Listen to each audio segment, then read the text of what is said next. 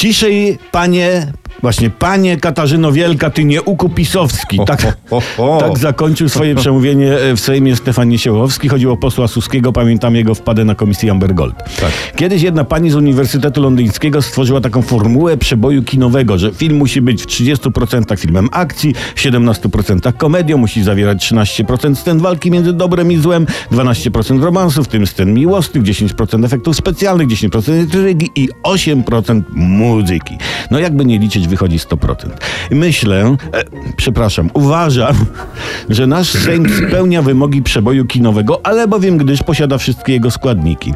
Akcji nie brakuje, chociażby okupacja Sejmu przez opozycję. Jest komedia, no, te nocne głosowania i w ogóle. Jest walka bobra ze, y, dobra ze złem, a, a w zasadzie walka zła z jeszcze większym złem. Jest romans, jest taki trójkącik, Ryszard, Joanna i Madera. Są efekty specjalne, patrz poseł Niesiełowski czy posłanka Pawłowicz. Jest muzyka.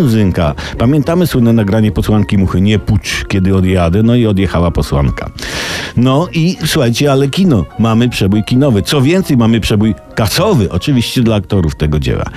No, dobry montaż materiałów z Sejmu i Oscar w kategorii farsa murowany. W przeciwieństwie jednak do filmu, od którego oczekujemy, że, że będzie emocjonujący, jeśli chodzi o kadencję parlamentu, nie wiem jak wy, ale ja bym wolał, żeby była jednak taka zwyczajna i nudna. No.